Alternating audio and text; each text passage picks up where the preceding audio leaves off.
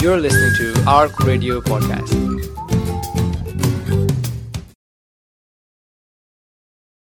Hmm.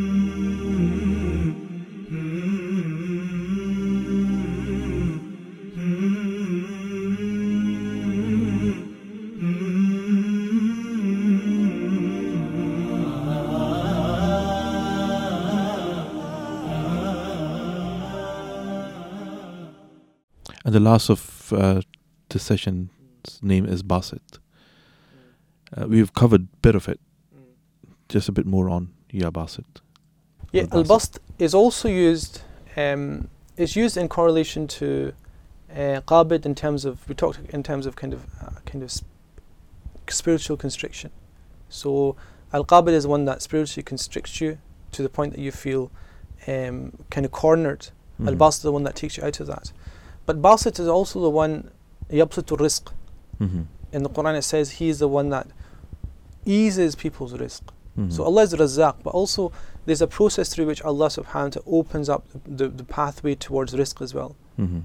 So uh, this name is in, very interesting because it's used to beseech Allah in His quality of being Razzaq, but to open up and ease up that co- that process of, of gaining rizq. Mhm. Because the rizq will come re- regardless of, of, of what you do. Mhm. But what bast does is it opens up and eases the means by which you get that. You don't have to strive for it as much. So there's that aspect of of qabd and bast, which, which I didn't mention previously, which is the uh, issue related to um, a rizq.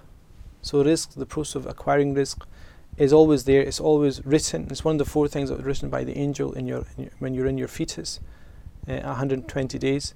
But it's it's the, the name bast is specifically related to the ease by which you extract that. Like you have a pregnancy, for Mm, example, mm, mm. the woman will give birth. Now, the process through which the woman gives birth will be related to these names, al basit. Yeah, so the, the process through which, because children are rizq as well, they're Subhanallah. provision to the parents, they're provision to the to the community and to the to the ummah of the Prophet Sallallahu Alaihi Wasallam. The way that comes out is related to the quality of bast. Mhm. So also easing out something that's destined and it's written by Allah Subhanahu wa Taala.